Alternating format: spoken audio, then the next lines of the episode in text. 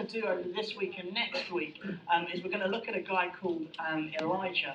We're just going to do like a 2-week thing on Elijah and just look at him. He was what we call a prophet.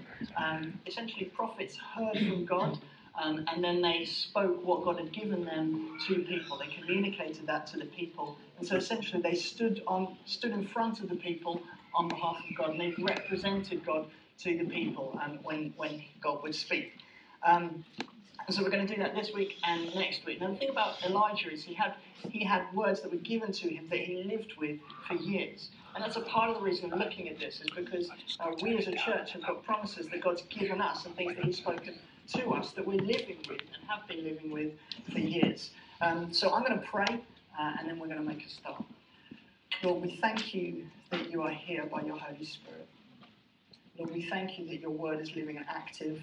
And Lord, we pray it would, Lord, just be living and active in our hearts and our minds this afternoon. Lord, we just pray that you would be piercing to us to the heart. Lord, we pray that you would give us ears to hear what you're saying, Lord, and we pray that you would give us soft, malleable hearts, Lord, that are mouldable to you, Lord, that you could come and shape us for your glory, and for your great name we pray in Jesus' name. Amen.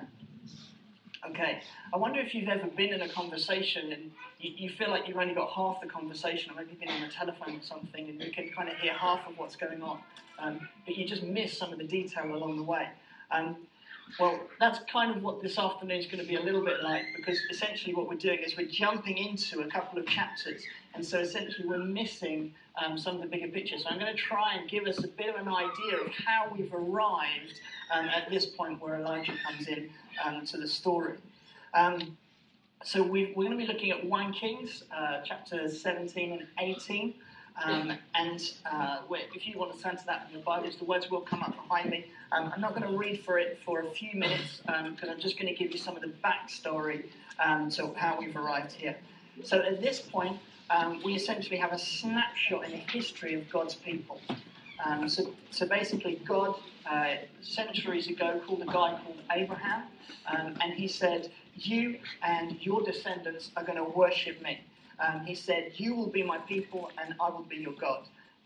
God gave them, his people, Abraham's descendants, a law. He said, "If you follow this, this is how I want you to live. This is how I want you to conduct yourselves." And it was to be an example that by keeping the law, they were to demonstrate something of God's holiness and his perfection to all the nations that were around them. And they were to be an example that other nations would then come and worship God along with his people, Abraham's descendants.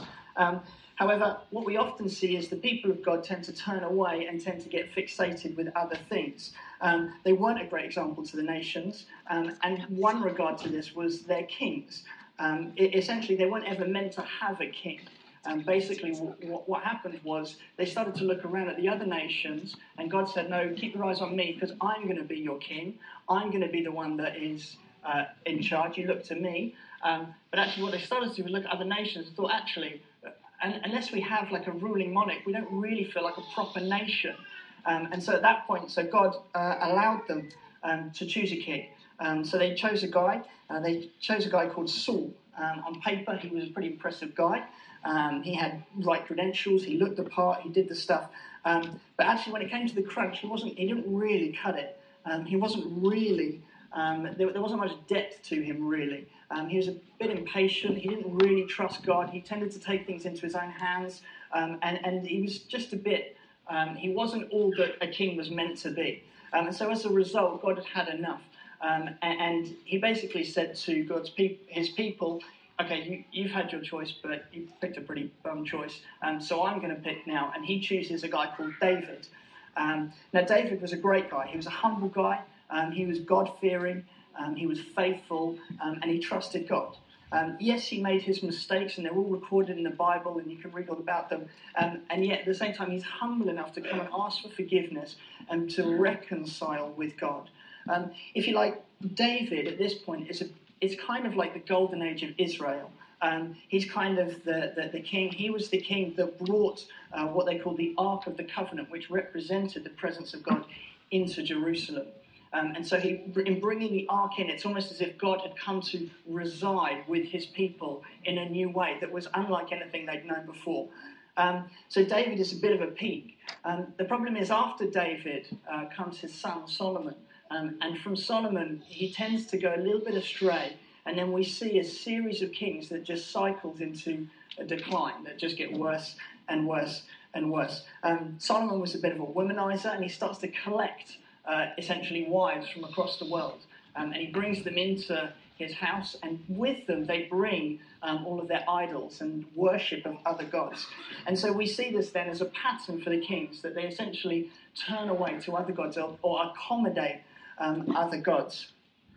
Eventually God's had enough, and he raises up a nation next door called the Babylonians that come and crush the Israelites in a sense and take them into captivity. And the book that we were looking at, Nehemiah, is just as Nehemiah goes back to Jerusalem to rebuild the city. But this afternoon we're going to be looking in the midst of that spiral of decline. So if you should come up on the screen, but essentially in the chapter just before this, 1 Kings, it just lists a load of kings. And in the chapter before this, we've looked at Ahab, and this is what it says in chapter 16 of Ahab. Ahab did more to provoke the Lord, the God of Israel, than all the other kings of Israel who were before him. So what had Ahab done that was so bad? Well, basically, a lot of the kings had just kind of assimilated all these other gods, and they turned aside to worship other gods. But in a sense, what Ahab had done is he'd almost propagated it throughout Israel. So he'd set up temples, he'd set up places of worship, altars and statues and all sorts of things. He himself had married a foreign woman, and she had brought her gods with her, who just added to his deviation from the truth.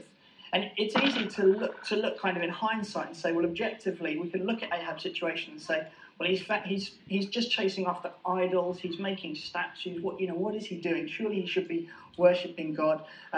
In terms of what it actually meant for the people of Israel, it was pretty depraved. There was a lot of sexual practices in their worship. Occasionally there was even child sacrifice. It was pretty dark sort of stuff, and we can kind of often look at that and think it's a fairly primitive approach. I just want to unpack a little bit the idea of idolatry for us, so that we can kind of get it in context and actually see it's not too dissimilar from where we're at today. Essentially, our lives consist of priorities. Those priorities can often change. So when big things happen, so if we get a job or we get married, big events in life can just shift our priorities, and that's fine. That's not a problem. It just means you have to compete. And a part of being a Christian is maturing and learning to manage those priorities. However, the thing is, God says that He is to be our ultimate priority. He is to supersede everything else. And essentially, what Ahab has done is he's taken other gods and foreign gods, and he's replaced worship of God with worship of other gods. So he's essentially moved God down the priority order, and he's prioritised other things. And much in the same way, we can do that with other things. We can say, actually, I don't want to follow God in this. I'm going to prioritise my job, or I'm going to prioritise my family, or I'm going to prioritise my status, or whatever it might be. And we can do exactly the same thing. And we can fall into idolatry just as Ahab did. The thing with Ahab was, because he was king, he didn't just lead himself into idolatry, or necessarily even his family, but actually he led an entire nation into idolatry, so therefore we see that he's therefore provoked the Lord more than any of the other kings, because he's led an entire nation into idolatry. Okay, so at this point we then pick up at chapter 17. I'm just going to read out. The words should be behind me, or if you want to follow along in your Bibles. Essentially what I'm going to do is I'm going to read the whole of chapter 17 and then jump to the end of chapter 18, because if you like, these two chapters are brought under. Okay, so chapter 17, verse 1. Now Elijah the Tishbite of Tishbe in Gilead said to Ahab, "As the Lord, the God of Israel, lives, before whom I stand, there shall be neither dew nor rain these years, except by my word." And the word of the Lord came to him, "Depart from here and turn eastward and hide yourself by the brook of Cherith, which is east of the Jordan. You shall drink from the brook, and I have commanded the ravens to feed you there." So he went and did according to the word of the Lord. He went and lived by the brook Cherith, that is east of the Jordan. And the ravens brought him bread and meat in the morning, and bread and meat in the evening. And he drank from the brook. And after a while the brook dried up, because there was no rain in the land. Then the word of the Lord came to him, "Arise, go to Zarephath, which belongs to Sidon, and dwell there. Behold, I have commanded a widow there to feed you." So he arose and went to Zarephath. And when he came to the gate of the city, behold, a widow was there gathering sticks. And he called to her and said, "Bring me a little water in a vessel, that I may drink." And as she was baked, only a handful of flour in a jar and a little oil in a jug. And now I am gathering a couple of sticks, that I may go in and prepare it for myself and my son, that we may eat it and die. And Elijah said to her, "Do not fear, go and do as you have said. But first, make me a little cake of it and bring it to me, and afterward make something for yourself and your son. For thus says the Lord, the God of Israel, the jar of flour shall not be spent, and the jug of oil shall not be empty until the day that the Lord sends rain upon the earth." And she went and did as Elijah said, and she and he and her household ate for many days. The jar of flour was not spent, neither did the jug of oil become empty, according to the word of the Lord that he spoke by Elijah. After this, the son of the woman, the mistress of the house, became ill. And his illness was so severe that there was no breath left in him. And she said to Elijah, "What have you against me, O man of God? You have come to me to bring my sin to remembrance and cause the death of my son?" And he said to her, "Give me your son." And he took from her arms and carried him up into the upper chamber where he lodged, and laid him on his own bed. And he cried out to the Lord, "O Lord my God, you have brought calamity even upon the widow with whom I sojourn, by killing her son." Then he stretched himself upon the child 3 times and cried to the Lord, "O Lord my God, let this child's life come back into him again." And the Lord listened to the voice of Elijah, and the life of the child came into him again, and he revived. And Elijah took the child and brought him down from the upper chamber into the house, and delivered him to his mother. And Elijah said, "See, your son lives." And the woman said to Elijah, "Now I know you are a man of God, and that the word of the Lord is in your mouth, and the word of the Lord in your mouth is truth." And then we're going to jump to the end of chapter 18, at verse 41. And Elijah said to Ahab, "Go up, eat and drink, for there is the sound of the rushing of." Therefore, we see that he's therefore provoked the Lord more than any of the other kings, because he's led an entire nation into idolatry. Okay, so at this point, we then pick up at chapter 17. I'm just going to read out. The word should be behind me, or if you want to follow along in your Bibles. Essentially, what I'm going to do is I'm going to read the whole of chapter 17 and then jump to the end of chapter 18, because if you like, these 2 chapters are. That's right. Now Elijah the Tishbite of Tishbe in Gilead said to Ahab, "As the Lord, the God of Israel lives, before whom I stand, there shall be neither dew nor rain these years, except by my word." And the word of the Lord came to him, "Depart from here and turn eastward and hide yourself by the brook of Cherith, which is east of the Jordan. You shall drink from the brook, and I have commanded the ravens to feed you there." So he went and did according to the word of the Lord. He went and lived by the brook Cherith, that is east of the Jordan. And the ravens brought him bread and meat in the morning, and bread and meat in the evening. And he drank from the brook. And after a while the brook dried up, because there was no rain in the land. Then the word of the Lord came to him, "Arise, go to Zarephath, which belongs to Sidon, and dwell there. Behold, I have commanded a widow there to feed you." So he arose and went to Zarephath. And when he came to the gate of the city, behold, a widow was there gathering sticks. And he called to her and said, "Bring me a little water in a vessel, that I may drink." And as she was baked, only a handful of flour in a jar and a little oil in a jug. And now I am gathering a couple of sticks, that I may go in and prepare it for myself and my son, that we may eat it and die. And Elijah said to her, "Do not fear, go and do as you have said. But first, make me a little cake of it and bring it to me, and afterward make something for yourself and your son. For thus says the Lord, the God of Israel, the jar of flour shall not be spent, and the jug of oil shall not be empty until the day that the Lord sends rain upon the earth." And she went and did as Elijah said. And she and a handful of flour in a jar and a little oil in a jug. And now I am gathering a couple of sticks, that I may go in and prepare it for myself and my son, that we may eat it and die. And Elijah said to her, Do not fear. Go and do as you have said. But first, make me a little cake of it and bring it to me. And afterward, make something for yourself and your son. For thus says the Lord, the God of Israel, the jar of flour shall not be spent, and the jug of oil shall not be empty until the day that the Lord sends rain upon the earth. And she went and did as Elijah said. And she and he and her household ate for many days. The jar of flour was not spent, neither did the jug of oil become empty, according to the word of the Lord that he spoke by Elijah. After this, the son of the woman, the mistress of the house, became ill. And his illness was so severe that there was no breath left in him. And she said to Elijah, "What have you against me, O man of God? You have come to me to bring my sin to remembrance and cause the death of my son?" And he said to her, "Give me your son." And he took from her arms and carried him up into the upper chamber where he lodged and laid him on his own bed. And he cried out to the Lord, "O Lord my God, you have brought calamity even upon the widow with whom I sojourn by killing her son." Then he stretched himself upon the child 3 times and cried to the Lord, "O Lord my God, let this child's life come back into him again." And the Lord listened to the voice of Elijah, and the life of the child came into him again, and he revived. And Elijah took the child and brought him down from the upper chamber into the house and delivered him to his mother. And Elijah said, "See, your son lives."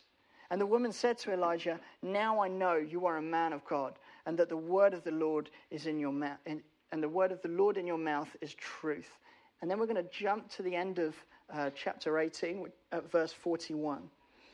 And Elijah said to Ahab, "Go up, eat and drink, for there is the sound of the rushing of rain." So Ahab went up to eat and drink, and Elijah went up to the top of Mount Carmel, and he bowed himself down on the earth and put his face between his knees. And he said to his servant, "Go up now, look toward the sea." And he went up and looked and said, "There's nothing." And he said, "Go again, 7 times. And at the 7th time he said, "Behold, a little cloud like a man's hand is rising from the sea." And he said, "Go up, say to Ahab, prepare your chariot and go down, lest the rain stop you." And in a little while the heavens grew black with clouds and wind, and there was a great rain. And Ahab rode and went to Jezreel. And the hand of the Lord was on Elijah, and he gathered up his garment and ran before Ahab to the entrance of Jezreel. Whew, done it. What happens here is that in the midst of this spiral of decline of kings, we get this guy Elijah who seems to arrive on the scene. Now, Elijah is a prophet, and so he stands on behalf of God. He stands in front of men on behalf of God, and he speaks the word of God. And as he does that right back in verse 1. He says to Ahab that God's going to shut up the heavens. He essentially pronounces judgment on Ahab. He says, because of the way you've lived your life, God's going to shut up the heavens and there's going to be no more rain until I say so. And so from that point then, from verse 1 in chapter 17, under God's direction, Elijah then goes to a brook for water and is fed by ravens. He then gets moved on to Zarephath, where he resides with a widow who looks after him. Eventually, that takes us up to the end of chapter 17. In the beginning of chapter 18, he goes back to confront Ahab, and we'll look at that in more detail next week as we see what happens in chapter 18. But essentially, we then pick it back up in verse 41 as Elijah goes back up to the mountain to pray for rain. And so essentially we have two chapters that are bookended with Elijah saying that it's not going to rain at the beginning of chapter 17, and then Elijah saying that it will rain, and then praying for rain at the end of chapter 18. The period in between is about 3.5 years. So essentially what we can see is, as we've been looking through the book of Nehemiah as a church for the last few months, a part of that series has been looking at the promises. We've looked at prophetic promises that God's spoken to us, things about us being an unlikely army, about us being a house for the needy, an Antioch base that sends people to church plant and on mission, a resourcing church, and many other things that God said. You can download the series if you want to hear more about it and follow where we're going as a church. But very often living with promises like that, where God has spoken but they haven't quite been realised, you can often find yourself starting to question, where's this all going? Why, doubts can creep in. You can start to lose faith if you don't see certain things happening. And much like Elijah, who essentially has spoken and said that there's going to be no rain, on the land until I say so. And then he essentially waits for 3.5 years until the right time when he says, okay, now there's going to be rain. And then he goes and prays for rain. And so what we're going to do is we're going to break this down into 3 sections. So we're going to break it down into the word, so the word that he gives to Ahab. We're then going to look at the waiting, so this 3.5 year period in between. And then finally, we'll get to the watering, where the waters rains. You love the 3 W's. I know you do. So first of all, let's look at the word that he gives. So now Elijah the Tishbite, in verse 1, of Tishbe in Gilead, said to Ahab, as the Lord, the God of Israel, lives, before whom I stand, there shall be neither dew nor rain these years, except by my word. It would then be 3.5 years before Elijah spoke that rain was coming. But there's nothing instant about it. So although he delivers this word, there's no kind of, Ahab doesn't suddenly fall down and repent. There's nothing seemingly that happens other than Elijah says it's not going to rain, and it doesn't rain. And then 3.5 years later, it rains. But there's no immediate kind of impact. It's not as if Ahab just kind of fell on the floor and repented of his sin. And also, it's not a casual statement that he's just made. If you think about it, if somebody was to say it's not going to rain for 3.5 years, that would take us up to summer 2016, which is a long time to go without rain. I mean, especially in England, it's a long time to go without rain. But it's a significant period of time to say that it's not going to rain. But also, Elijah's gone to a king to say this. He's gone to a king and he said, basically, he said, God's going to discipline you. And actually, he's going to use me to do it, because it's going to be by when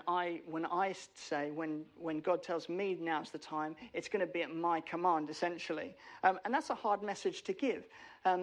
Imagine trying to go to your boss and saying, the directors of the company have decided that you need to be disciplined, and they told me that I'm the one to do it. And you're trying to tell that to your boss. It's essentially the same thing. The king has the authority to kill him, basically. He could say, okay, well, enough's enough, like, off with your head, whatever they would have said, the equivalent. They could have quite easily had him killed. But Elijah wasn't intimidated, and largely because he was under authority of God. He wasn't living under the authority of Ahab. He was living under the authority of God. And so God had said, and so God supersedes Ahab, and so he obeys God rather than Ahab. And so he's not intimidated. And so we see that, first of all, there's no immediate response that comes about from giving this word. And secondly, he's not intimidated by Ahab. You see, when God speaks to you and to us as a church, the results aren't always instant, are they? Especially when God says something, you can often kind of be waiting for a significant period of time before something actually happens. There might be foretastes. So in this case, the heavens were shut up, and then you've got 3.5 years before you wait for the rain. In the same way, kind of, we can often feel like we're waiting. So for instance, one promise that God's spoken over us is that we would be known as a church for our love and miracles.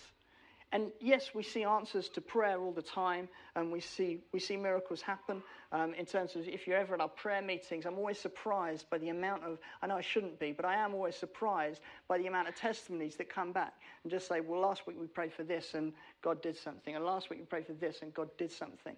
But I believe that as a church, there's more in store for us.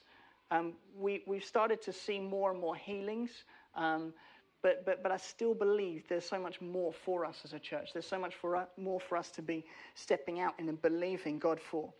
And secondly, we can't be intimidated by the problems. So Elijah wasn't intimidated by his problem, essentially Ahab. He wasn't intimidated by how difficult the situation looked or how hard it would have been to deliver something like that.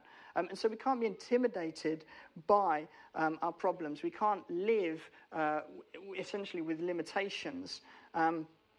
I'm not saying we should just ignore those things, because I think they're relevant, but we shouldn't be governed and paralyzed by them. I think to ignore them wouldn't be true, wouldn't be living with integrity. But at the same time, we shouldn't be controlled and dictated in our lives by them. And sometimes you just have to confront your fears. Sometimes you just have to face up to it and just say, okay, I'm going to do this. I'm going to step out and believe God, and believe that God is over this situation. When I was 14, it's kind of a Side story, but it illustrates the point quite well. When I was 14, a friend and I came up to London to watch a football match in Watford. And on the way home, we stopped at Victoria Station to get a McDonald's just before we caught the train. Basically, to cut a long story short, we nearly got mugged by four teenagers who were all bigger than us. And we ended up running all over South London on the trains trying to get away from them, which we successfully did in the end. But because I wasn't kind of used to London, and I didn't used to come up to London much, and well, in particular Victoria, kind of the mental image I then had of Victoria Station was essentially it was like the crime capital of London.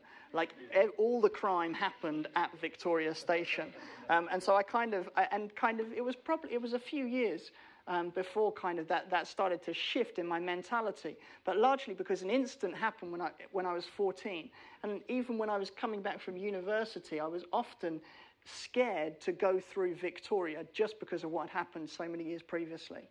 And eventually what happened was, on my way back from uni, if I had time, I would often just stop at Victoria, get off at Victoria, and just walk around the station. And what I was doing was I was confronting my fear. And I was confronting exactly the problem that had been before me. Now, you might say it's a small thing, but the reality was I was 14. It was quite an intimidating experience. I'm from the countryside, but still, it was.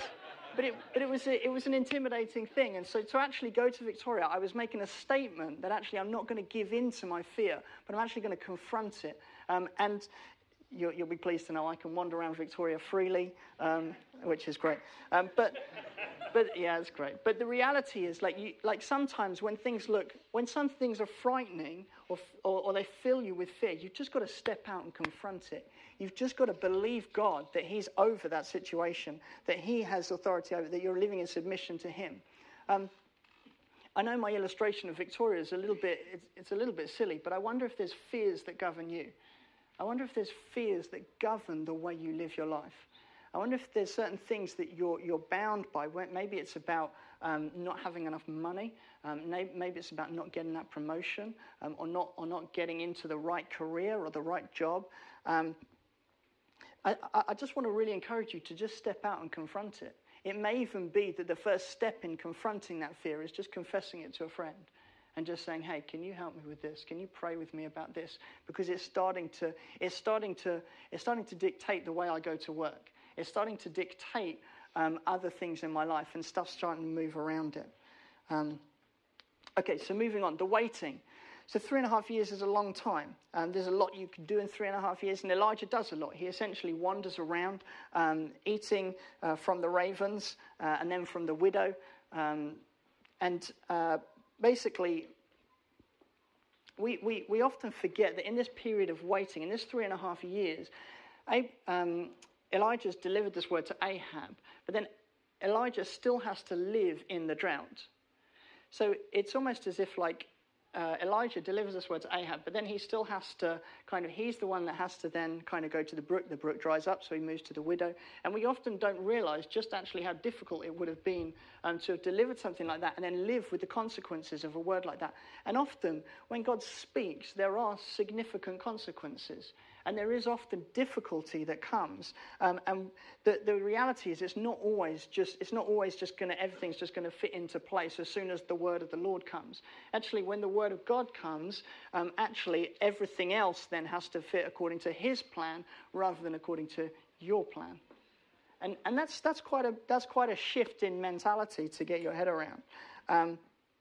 But we notice two things about this period of waiting. One is that God looks after him. God is the one that directs his steps. So God is the one that says, go east to the brook called Cherith.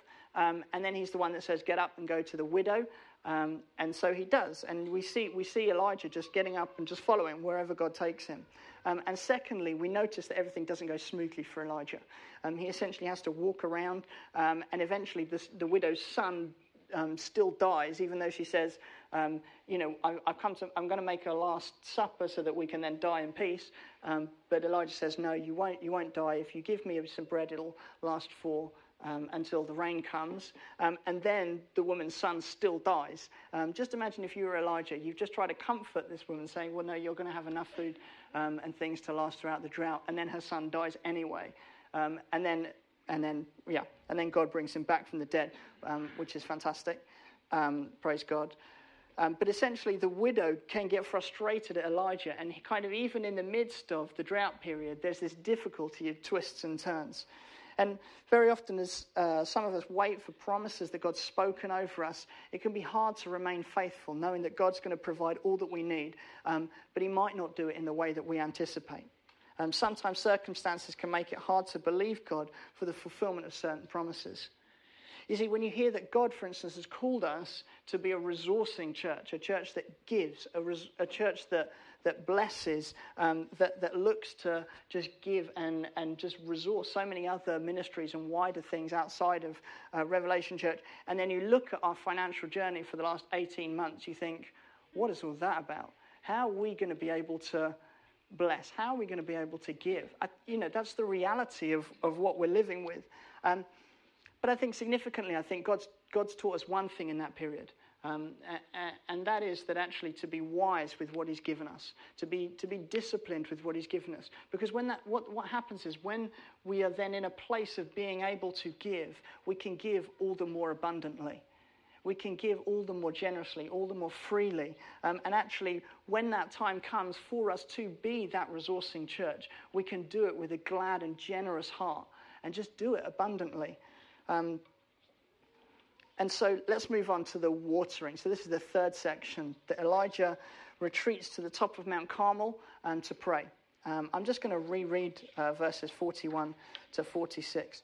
And Elijah said to Ahab, "Go up, eat and drink, for there is a sound of the rushing of rain." So Ahab went up to eat and to drink, and Elijah went up to the top of Mount Carmel, and he bowed himself on the earth and put his face between his knees. And he said to his servant, "Go up now, look toward the sea." And he went up and looked and said, "There is nothing." And he said, "Go up 7 times. And at the 7th time he said, "Behold, a little cloud like a man's hand is rising from the sea." And he said, "Go up, say to Ahab, prepare your chariot and go down, lest the rain stop you." And in a little while the heavens grew black with clouds and wind, and there was a great rain. And Ahab rode and went to Jezreel. And the hand of the Lord was on Elijah, and he gathered up his garment and ran before Ahab to the entrance of Jezreel. So again, just 2 quick things that I want to pull out of this section. One is that Elijah seems to do it all in the wrong order, if you notice. Elijah says to Ahab, "Go up, eat and drink, for there is a sound of rushing rain." The next thing Elijah does is go and pray for rain. It's almost as if Elijah's said it, but it hasn't actually yet been realized. It's almost as if he's in this period of limbo, and so he's so basically he does that. And then secondly, he says to his servant, "Go and tell Ahab to gather his chariot and then go," so that he doesn't get caught in the rain.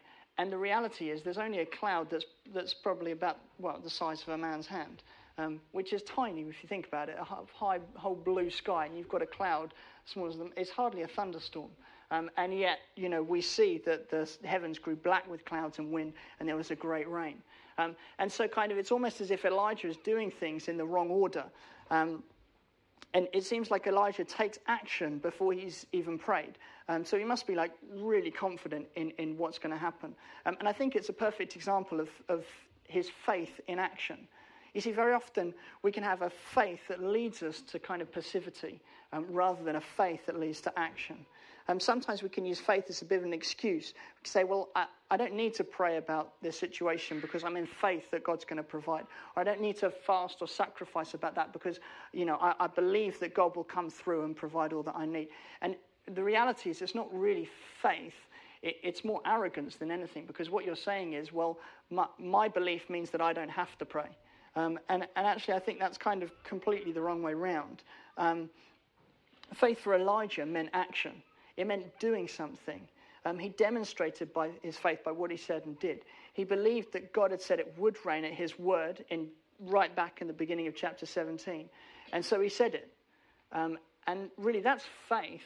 That's faith, that believing that when you say something and then you go and pray, it's going to happen. And so, second of all, once he's spoken out of faith, Elijah then laboured in prayer for the rain. He basically held God to his word. Sometimes imagine Elijah might have said something like this: "God, you said that at my command the rains would come. And I've done that, So now you've got to uphold your end of the bargain. And I think it demonstrates such a faith. I think kind of one exciting opportunity to say, okay, we're going for this.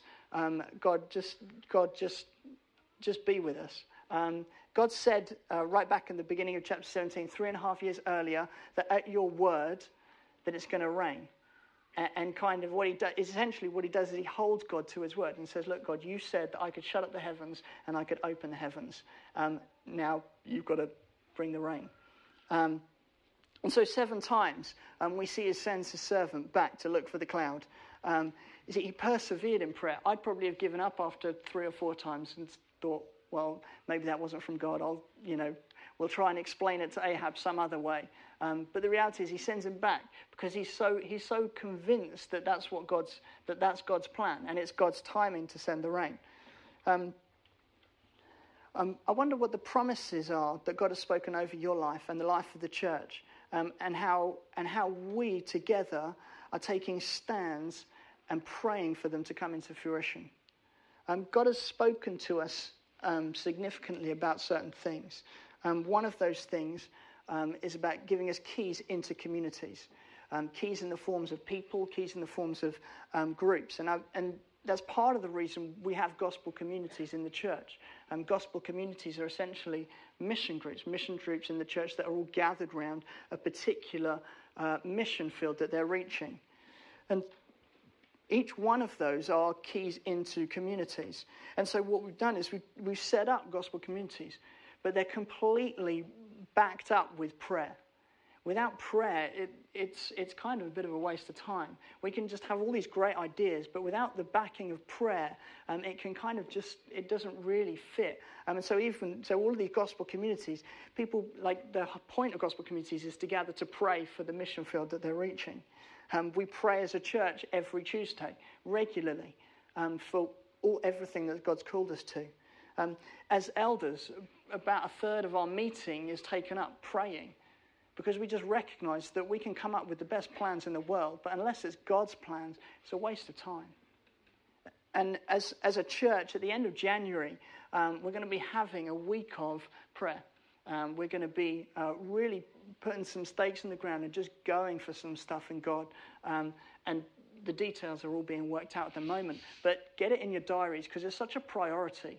I want to say it's a real priority. Prayer is such a priority for us, and we must be engaged in prayer, and we must be praying for all that God's called us to. So, like Elijah, who called on God to act in faith, everything was on the line. He basically left no room for error, really. Even if it didn't happen, even God's faithfulness was going to be called into question. And I think to some extent that's kind of the faith that I think it quite excites God, that actually kind of he is our everything. He is our supply. He is our provider. He is the one that resources everything. And I think actually when we come to that point of saying, actually, God, if this goes belly up, then that's it. That's like, it's your name that's at stake.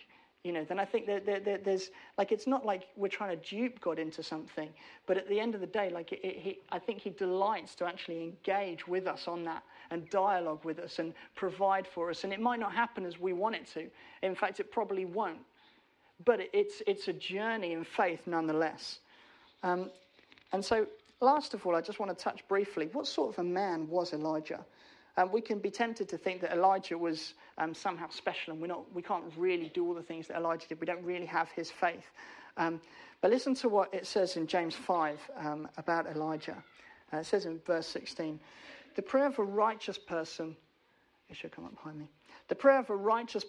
great power as it is working. Elijah was a man with a nature like ours, and he prayed fervently that it might not rain. And for 3 years and 6 months it did not rain on the earth. Then he prayed again, and heaven gave rain, and the earth bore its fruit. You see, Elijah was a righteous person, and so his prayers had great power. Now, I just want to touch briefly, what does this word righteous mean? Well, primarily it's a legal term, and to meet right standing. In this context, it means primarily in right standing with God. That's the context here. Elijah lived in what we call the Old Testament. It was a period of time before Jesus, And God had given his people the law, as we heard about earlier, to live by. And if they kept the law, then they would be righteous. They would be declared to be righteous. The problem was that nobody could keep the law, which meant actually they all became lawbreakers. And as soon as you've broken one law, then essentially it kind of, you are no longer righteous. And we call this law-breaking sin. And the punishment of this is death, ultimately. God, however, had a plan and sent Jesus to make a substitution on our behalf. You see, Jesus didn't break the rules. He was a perfect man. He lived a perfect life, and therefore he was righteous. In that moment, Jesus took on the sin that we deserved, the death that should have been ours, the punishment that should have been ours, and we received his righteousness. And so how do we access this righteousness? Well, by admitting that we're a lawbreaker, by saying, I can't do it all myself, and turning away from that and putting our trust and our hope in Jesus' death on the cross. So what does it mean for us if we've surrendered our life to Jesus and we're now determined to follow him? We are now righteous, which means this verse in James 5, the prayer of a righteous person, has great power as it is working. So for those of us that have put our faith in Jesus, we are now considered righteous, and our prayer has great power as it is working. And he even goes on in James to say, Elijah was a man with a nature like ours. He was just like us. He was a man that was just like, he knew our frailty, he knew our problems, he knew our temptations, he knew all of it. I'd like to get the band up at this point. I'm going to, I think there's three things that I think God wants to particularly say to us off the back of this. I think in particular, just as I was preparing it, I felt in particular about the whole fear thing. I felt God really wanted to impress that on some people, that some of us really need to deal with this fear thing. We need to confront our fears. And it may be that even as I was just sharing my story of Victoria Station, something just nudged in your heart, and you just thought, you know what, I know what it is. I know what governs me. I know what fear motivates. I know what puts me out of sync. And it may be that your first step to dealing with that and confronting that is just turning to somebody, turning to a close friend, and just saying something like, hey, can you pray with me? Because I'm really scared of X, Y, Z, fill in the blank. And just making that step, making that conscious step to step out and believe that God can, provide in that situation. Secondly, I think some of you potentially have shelved some of the promises that God's spoken over you. I've spoken about promises broader within the church. But I feel like there may be some personal promises that God's spoken over individuals, and it's almost like because you got tired of praying for them, because you got tired of seeking for them, or because you didn't see them happen as you thought they would, you've kind of shelved things and just kind of put it on the back burner, and you won't really approach it. I just feel God would say, get them out again, and just revisit some of those things that he's laid on your heart, and revisit some of those things that he's promised over you. And thirdly, I just want to say, if you're not a believer here, or you don't know Jesus, then that's your priority. Your priority this afternoon is to come to know him, is to put your faith and your trust in him.